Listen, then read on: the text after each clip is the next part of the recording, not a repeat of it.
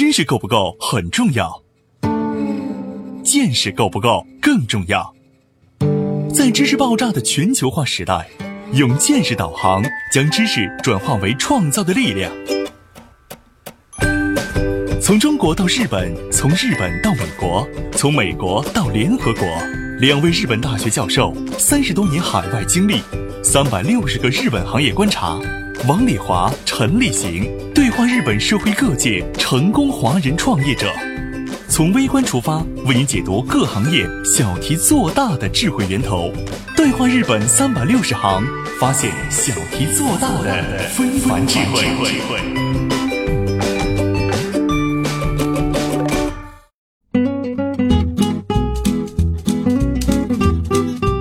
哇，今天我们见到一个年轻漂亮的朱小姐，你好，你好嗯，我们正好今天碰到的朱小姐做这个民宿。就是日本式的民宿哈，而且做的非常有特色。今天哈，我觉得特别有幸能跟你聊，大家都感兴趣的是，现在包括住在日本的中国人也在挖掘这些很有意思的地方，对吧？啊，所以其实民宿它不是说光给你提供一个住宿的地方便宜，比饭店里便宜的这种概念哈，它实际上还有很多就是文化的宣传的这一块儿。这也是旅游我觉得最有趣的一个。所以现在那个国人到别的国家去旅游，也都是在现在叫深度游嘛。对，深度游啊，已经不是说光是去走马观花的看一下，呃，晚上住怎么样都行，就是临时住一下，然后就。实际上现在住也是一个非常好的体验文化的这种。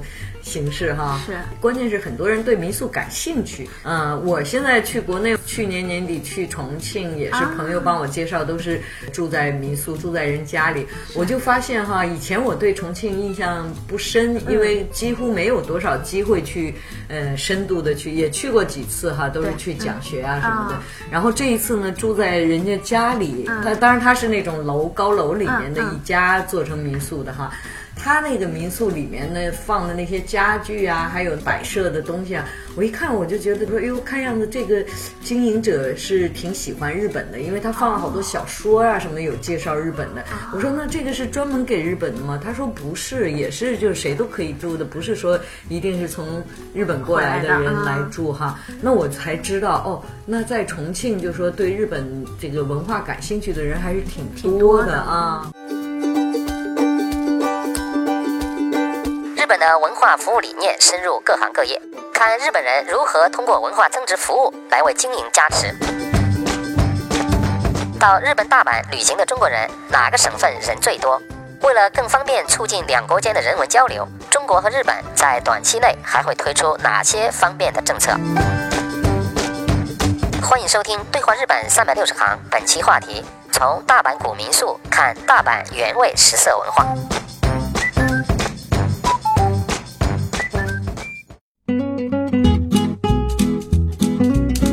啊，尤其像我们这些做动漫游戏的那个年轻人，受这个影响的特别多哈。但是实际上，我住的那民宿经营的那个人也不是小孩了，因为一般喜欢动漫游戏的都是十几岁的这样的小孩哈。哎，我才知道哦，原来年纪稍微大一点的人也喜欢这种。三四十岁的话，大概也就是七零后、八零后，对对，基本上就是我们这个年代，基本上受日本的这个漫画影响。你也受这个影响了？很深呀，对呀。啊，这个也是我我一直以为还要再年轻一些，因为我来日本已经三十多年了嘛，所以那个三十多年前的中国还没有那么多呃日本的东西呢哈，只知道什么铁臂阿童木啊，那个时代，所以已经都落伍了哈。没有 没有，但是我这样说可能就暴露我的年龄了。没问题啊，你做的这么好，当然了，你要太年轻也做不了这么好。谢谢谢谢，还要。不停的学习 啊，这个挺有意思的。我觉得关键是你对文化感兴趣，你才能做得好，对不对？有些人就是为了挣钱去做，把房子收拾的干净一点儿、漂亮一点就行。对，其实你的概念不是这个概念哈。你在做这个的时候，你也学到很多东西。对自己也学到很多东西。你比如说，设计师为什么给你这么设计？你会不会也有一些呃想法？嗯，当然有。但是因为设计师是日本人，嗯然后。作为日本的历史文化的话，肯定是他要比我了解的更多，嗯所以当时在就是设计上，呃，有很多。就是思想上的碰撞，哦然后他就会告诉我啊，其实是怎么样怎么样的。哎，你举个具体的例子呢？嗯、比如说老师您看这个照片里的这个屏风，嗯这是屏风啊，我以为是福斯妈呢。它这个是我们当时我就觉得说，嗯，一个推门嘛，嗯呃，要推门呢就是福斯妈啊，对，我就觉得说，要么就搞个樱花，要么就搞个枫叶，不也挺好的吗？嗯。那当时的设计师他就告诉我说，这个是专门从那个建仁寺买回来的，哦，真的啊。对，是真的。实际上受佛教的影响你是深以为是更日本化的话，应该是樱花了。对我就会很表面的东西，就我所了解的。对，虽然嗯我们在这儿待的时间那么长，对就是哪怕纯日本人，像我们的儿女这一代的人，嗯也不见得了解那么多哈。但他们搞设计的，他都得明白嘛，对对和历史什么的，嗯所以后来他就告诉我，呃，一定要弄成这个样子。所以现在我们每一组入住的客人，我们都会就是送一瓶我们的酒，嗯我们和酒厂自己制造了酒，然后是日本的酒，日本的酒，清酒，清酒，对，然后里面有有金箔的，哦然后那个包装就是用的这个建仁寺的这个哦。这个图哎像。那你做的还挺广泛的哈。因为现在都是做服务嘛，嗯想让咱们的国人乃至全世界的客人都感受到我们的 omotenashi。啊，对，这个是很难得的，就是站在客人的角度上，度他们想了解什么，其实这个我都有的时候会有，比如说我们在这儿住的时间长的时候，嗯就觉得很多东西都是阿达利麦，就是理所当然的。但是在外国人第一次来，他看着觉得很新鲜。你比如说，我有朋友说，嗯看到那个高速路上那个大卡车，和所有的那前面那车杠怎么都是那种像镜子一样的。就很干净，很干净。他就在那个高速路上碰到这样的车，一开始他们就觉得，哎，咱们碰到一个样板车，就是说可能是太干净才啊那么干净，好像说在我们国内做公式的车，可能都是泥巴，都是什么挺脏的嘛，啊然后样子也没有那么讲究。他们有的司机还会挂上点小东西，对对对。装饰的东西可爱。啊，嗯。可爱的小娃娃什么的哈，所以他们以为是看到了一个样板车样板车，结果这一路过来看到那么多，全是这样子。他后来下车就问我，他说是不是日本的卡车都是这样的？我说对呀、我们从来没在意过。可能我们已经麻习 木惯了，麻木了，啊。所以我就没觉得这是一个新鲜的地方啊。所以呢，他们在眼里看到就很新鲜，觉得。嗯当然，你比如说有些他们是听说过，说在国内听说那个日本好多服务都是跪着服务哈嗯。然后呢，我们也觉得很一般，理所当然的，就跟你说话一定是眼睛是平的嘛，这种很多服务都是这样的嘛。所以有一次，我的朋友在那个榻榻米的房间里吃饭，坐下，人家来送的人全是跪着，嗯然后他马上照相，照相啊！我说你为什么？他说：“哎呦，听说过跪，还真跪啊！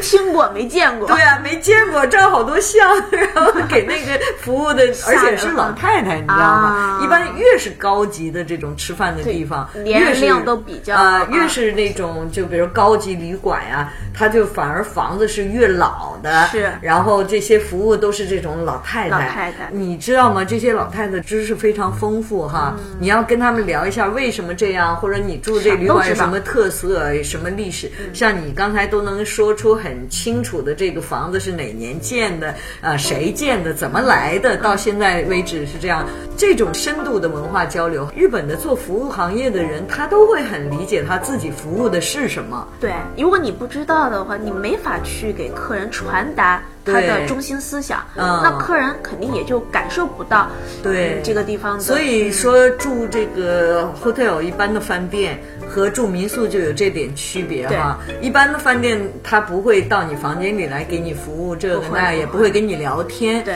但是像民宿或者是这种日本料理的那种榻榻米式的那种料理哈，他会跟你聊天哈，对可以交流。对，嗯。可以给你讲他这些历史啊，给你讲为什么每一道菜他会给你介绍为什么这么做作，有什么特色哈。对基本上做这个做菜的时候，就是在日本的那个料理店里吃饭的时候，尤其是这种一份一份上来这种有特色的东西，他一定会给你介绍今天用用什么材料，对，从哪里来的材料。怎么做的，呃，那个想表现的是什么，对对对他都会跟你讲哈，对一定会说啊、所以你现在就是把它用在民宿里也是哈，我这个房子为什么这样？为什么嗯这个地方好？那你有说服力哈。我不说，客人也会问。哦，因为他住这儿，他一定对这些感兴趣哈。对，到目前为止，中国来的客人其实北京人挺多的，啊，真的？对哎，我一直以为上海人多呢。没有北京人很多，然后是西南，就是刚才老师您说的重庆、哦成都、贵阳，哎，真的啊、啊。是不是就觉得？哦，所以我不做这行，我就不了解这些 事。相反的，就是因为我本身是西南人，我是老家在重庆，然后是在贵阳长大的。每当就是接到重庆、贵阳的，还有成都的特亲切特亲切。那 老乡见老，乡，两眼泪泪汪汪汪。那在我的想呃，就是思想里，我觉得说西南人来了日本，来了大阪，他们能吃惯吗？因为都要辣椒啊，对吧对对对，所以基本上。们有没有都带那什么老干妈之类的？他们每次来，嗯如果就是呃待个两三天，开始就是想辣的，我都会问他们需要辣椒吗？需要，我给你们，我家里全是辣椒，真的？哦，你也爱吃辣椒特？爱，对，一天至少一顿辣，真的？对，无辣不欢。哎呦，所以就是那你是辣妹子，嗯，对哎所以这个所以还有一个中国的地区性也挺强的嘛对。哈，一直是说西南这边、重庆、四川嗯。这边的人都特勤劳哈，啊，那你到日本等于是也发挥了这种以前的习惯的文化的影响吧？勤劳不勤劳不敢说吧，但嗯是西南人我觉得是很会享受生活的。啊，他劳作的时候是很努力的，然后用这些对劳作来的收获去享受人生。哎呀，这个其实是现代最应该做的事情嗯，，这也是最难的事情。确实对是，。因为老师，如果您去过成都、重庆、我贵阳，您嗯可能会看见从早到晚，无论什么时候，咖啡厅和喝东西的地方永远都是人。对对你就会觉得对对这些人不上班的吗？啊嗯其实就。哪怕我的朋友，他们有嗯。时候也会去成都，呃，他们还去贵阳，就会觉得说，哇，这种慢节奏的生活就是他们一直所向往的，嗯。东西又好吃，嗯然后对对对。呃，就是娱乐节目又很多，嗯。呃每天不用就是说一直是工作的那种状态。啊。所以那你看，呃，我以前也看到过，就是说有些呃来旅游的人哈，嗯。其实对这种观光并不感兴趣，买完东西就在饭店里头打麻将，也有这样，也有也有。其实，在你这里如果打麻将也挺开心的，因为这种环境里面啊，呃，对我已经为大家准备了麻将机，麻将机现在是放在仓库的，需要的话随时可以拿出来。哇哦，而且四川人都喜欢，太喜欢了，是吧包括我本人也非常喜欢。是吗？我都没打过。啊，不打好，不打的好。也挺有意思的哈。嗯所以呢，即使是旅游，也有各种不同的旅游方式哈。嗯有的人就想多看一些风景，对有的人就想多买些东西。对但是现在为止，就再早一些，呃，不是深度游的人，反而把这个睡觉这一块儿压缩的更短。短啊，嗯。就觉得浪费了时间。我好不容易就来几天啊，那么都睡觉了，不是浪费了吗？其实日本这么近，来这儿旅游的人也越来越多，而且不是来一次两次，可能来好多次，越来越啊。就是一同一组客人，他可能一年他可能会来两次甚至三次，是。他们都办五年签，对，现在。签证越来越容易了。而且前两天吧，news 新闻里说明年开始还是二零二零年开始啊，嗯就是呃签证中国的大学生就不要那个经济证明了。对，他是那个中国是叫三二五什么的嘛，就是大学。啊，九八五，九八五九八五，对对对，嗯就这类似的学生，可能和以前比的话，这个嗯手续就很简单了很简单。这也嗯是呃，安倍首相访问中国嘛，对对对对，就是嗯所以就这两天的新闻说的，对对对嗯，其实中日距离以后会越来越近。太方。便了日本人也说，我从大阪去趟北海道比从大阪去上海还麻烦。是呀，不是吗？真是这样的，而且关键是现在中国对日本是十五天免签，哦啊，足够旅游了，足够足够啊了中国现在来的人虽然还要签证，但是也会越来越松哈。嗯，有，我相信总有一天可能也会免签的吧。对呀、因为中国的现在也没有人说到日本来偷着打工的这种人没有，现在中国发展的多好呀！对对嗯对，尤其这几年好像变化特快哈重庆而且是一个变化特别快的城市哈。重庆的话，你经常回重庆吗？啊，我是老家重庆，我经常回贵阳，我哦，住在贵阳，就是住在贵阳，住在贵阳，在贵阳长大的。哦，对是这样子的。嗯贵阳贵阳和重庆的区别大吗？贵阳和重庆最大的区别就是夏天一个特别凉快，一个特别热，啊但是他们其实是挨在一块儿的。西南三省，成都、重庆、贵阳嘛，啊还有云南，就是挨得特别近。稍事休息，马上回来。对话日本三百六十行，发现小题做大的非凡智慧。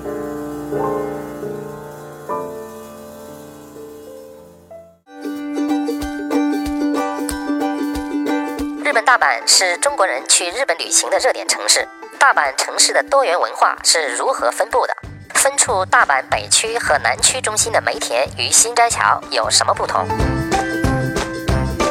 日本大城市经历过经济泡沫破裂的空心化现象。从日本大阪来看，保持什么样的城市区域人口结构才是城市发展活力的根本保障？为什么说特色文化民宿是推广城市文化的一张有力名片？欢迎收听《对话日本三百六十行》，本期话题：从大阪古民宿看大阪原味食色文化。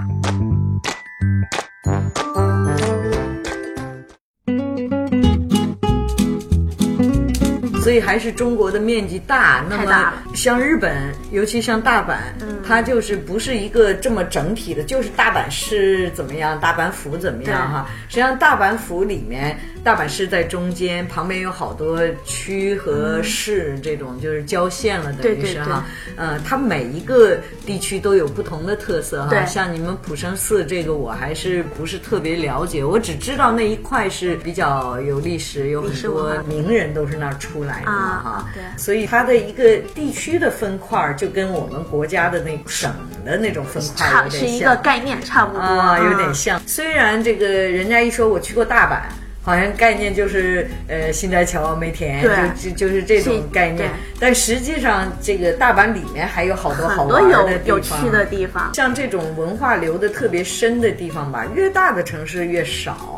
像东京就比大阪要少很多。估计已经少很多了。嗯，东京呢，它的发展呢又更不一样。比如说，东京的它往繁华的那个地方去发展呢，那它有几个大的中心哈，银座呀对呀、银座呀、涩谷啊啊、新宿啊嗯这些地方哈，人家去东京就是玩这种商业化的、现代化的这种地方哈。但是到大阪呢，你倒反而可以说在市中心也可以玩，然后呢可以到感受一下普生寺这种接地。气的地方。对对嗯对，所以这个接地气也是很难的。你能把民宿做到这个地方，也是一个很有特色的 我还有一些朋友到大阪来说，哎，这还不如我们那儿呢。我们城市里都是高楼大厦。对实际上这个是跟法律、跟政策有关系的啊。你比如说，大阪是个细长条嘛，嗯从南到北有一条直的路叫玉堂金玉堂金线嘛，线也是大阪的主干线。对呀、玉堂金线实际上它有了 skyline 的限制，不是哪个地方都可以建高楼的。对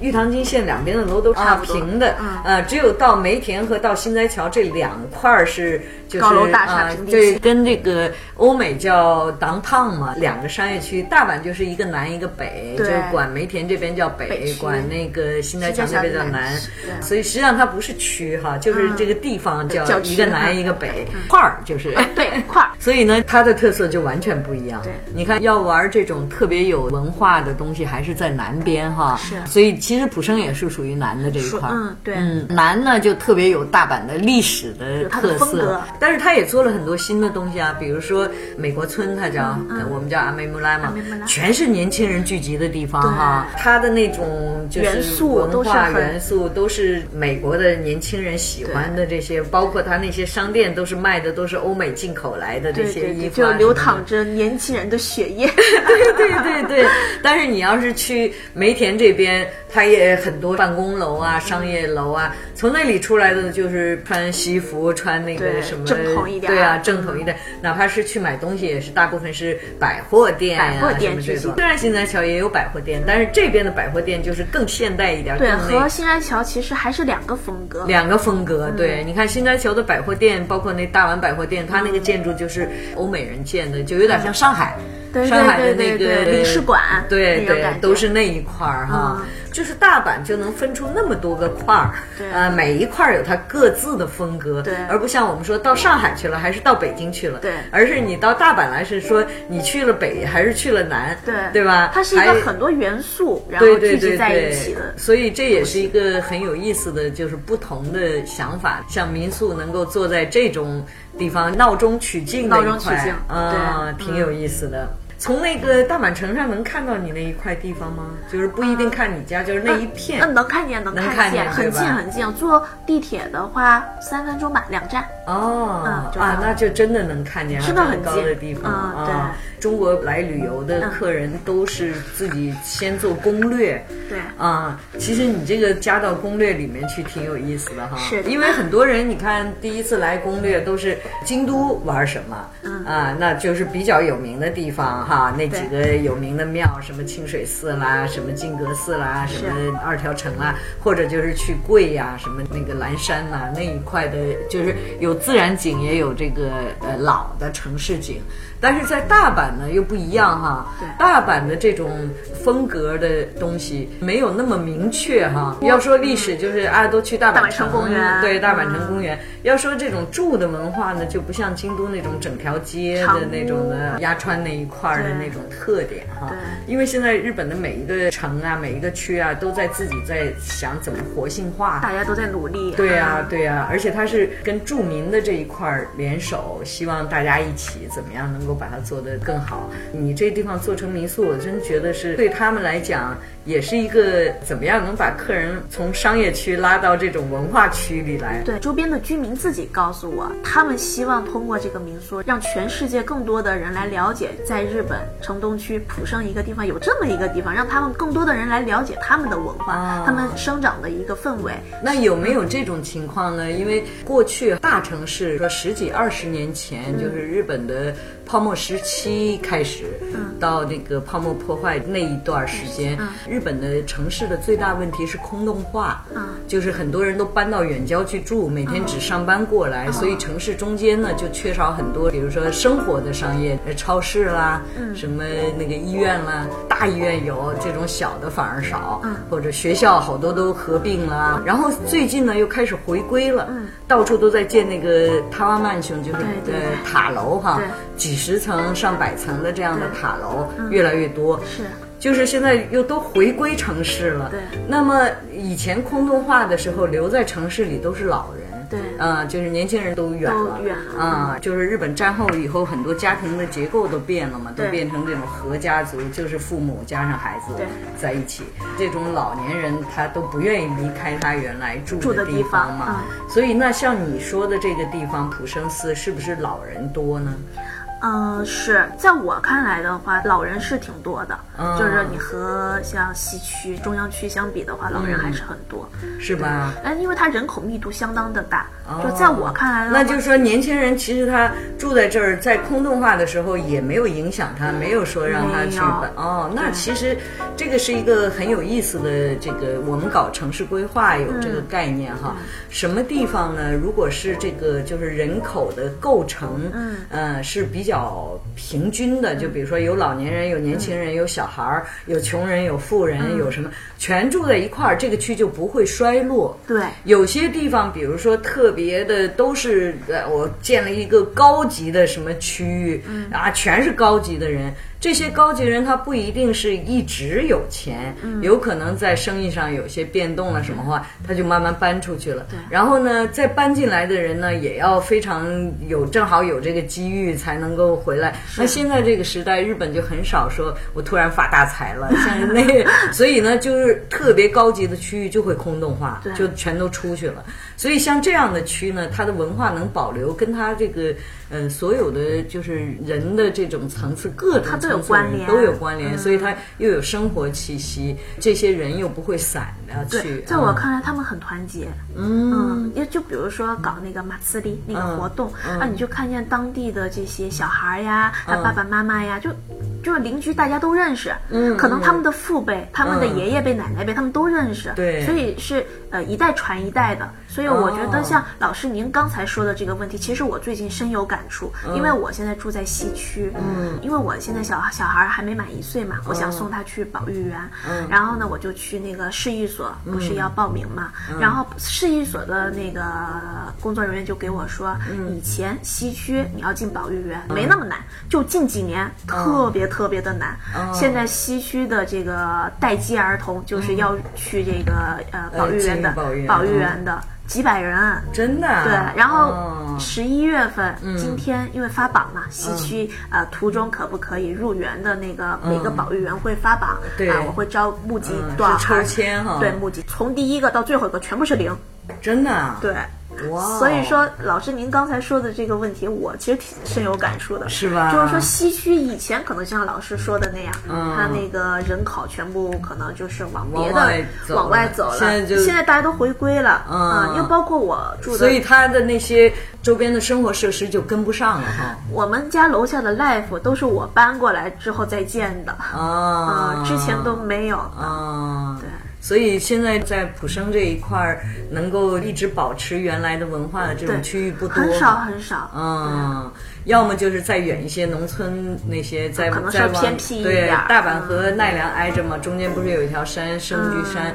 生居山的两边，我们大学就在那个山边儿上，看大阪可漂亮，嗯，但是周边的住民，因为呃松下他们起源的地方，原来的三阳还有三菱都在那个地方，然后在那个地方呢，他们就建了好多团地，所以这个团地呢都是那个以前在那儿工作的人，那么那些人呢特别统一，统一所以现在那个地方就。不是特别活，我感觉我们那个地方叫四条坠市嘛，四条坠市就是很在努力，怎么样能够让我们活起来，活起来。啊，嗯然后也跟我们学校联手，让我们的学生设计，比如说我们这个地方有一个什么庙，有个什么神社啊，把它做成动漫，做成什么，就是作为宣传的这种让更多就很累很累。所以像普生这样的地方，它就自然而然有了哈。普生也是，就是一直在努力做这个事情。据我所知，这几十年来就一直都在不停的努力，没有松懈过。啊、但是说句老实话哈，我是因为今天跟你聊，我才知道啊这里的文化。我知道这个地方，但是我没去这个了解地方去了解过，嗯也没去体验过，嗯所以呢就不是特了解。所以宣传其实还是有一个方法问题哈。对对对所以听了你这么讲，我就很想去了。啊、一定要来，老师。所以这个真的是就是每个城市的特点哈，怎么样让外面人能理解，跟别的地方不一样。像你这个做民宿，它其实就是一个方法。啊、能够让外国人来这儿，连民宿都没有，它本身你在这个地方建高级的饭店也就没意义了哈。对他们会觉得挺远的。嗯，而且你在这个地方建出高楼大厦的话，反而把这个风格破坏了。有点儿不太融洽，就是对对对嗯对，所以这其实是一个挺好的，让外面知道你们那个地方的一个方法。对，马上十一月份，这个嗯普生这个附近就会做一个，呃，也是一个马自里，然后嗯全部是吃的，全部是当地的、呃哦一些吃的。嗯，咱哎，什么时候告诉我，我下次也去。大概是十一月二十四号，哦星期六。哦，对那个时候其实观光的人也很多，很多人都来看红叶。对，它这个叫 TPS 富裕马自里，啊，冬季马自呃，冬啊冬季马自冬季里的一个活动嗯啊。会场是在大阪市城东区哦金福西六丁目这么一个地方啊，到离你那儿也很近，也很近很近就站点啊你像包括现在我们在日华人，不是也有好多活动？有一个中秋明月祭哎对特别有名，就在大阪城公园的那个旁边嘛，离你那儿也很近嘛。很近很近所以那个地方其实一个是做马自立，一个是做民宿，才能够招来外面的人有兴趣对里面去了解的更多。这种东西就是这样，你越了解就越想去，嗯，嗯越喜欢，对，可能会发掘出更多好玩儿、有意思的东西。对对那希望你民宿能做得很成功，真的起到这种桥梁作用。啊谢谢老师谢谢老师者带来一种不一样的欢乐哈。谢谢老师，这个我们会继续努力的。好的，那今天我们就聊到这儿。好的嗯。今天和朱小姐聊了民宿和日本的一些住区的文化，嗯，我觉得很有帮助，因为现在来日本旅游。已经是越来越深度了，嗯、并不是走马观花。如果要了解日本的当地的文化，能够住在这种周边条件和日本的生活很相连的地方，应该是比较有帮助的。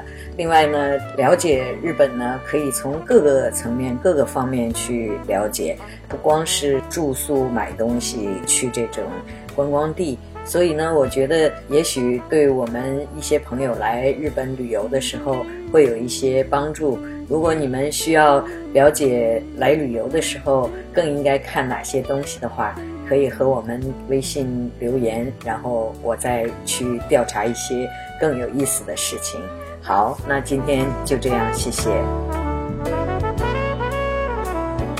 好了，感谢你收听今天的对话日本三百六十行，我们下期再会。对话三百六十行官方微信公众号已经开通，如果您有想要了解日本的相关话题，可以通过微信公众号给我们留言。微信搜索“对话三百六十行”是阿拉伯数字的三百六十。关注“对话三百六十行”微信公众号，收听我们节目的更多精彩内容。感谢您的支持。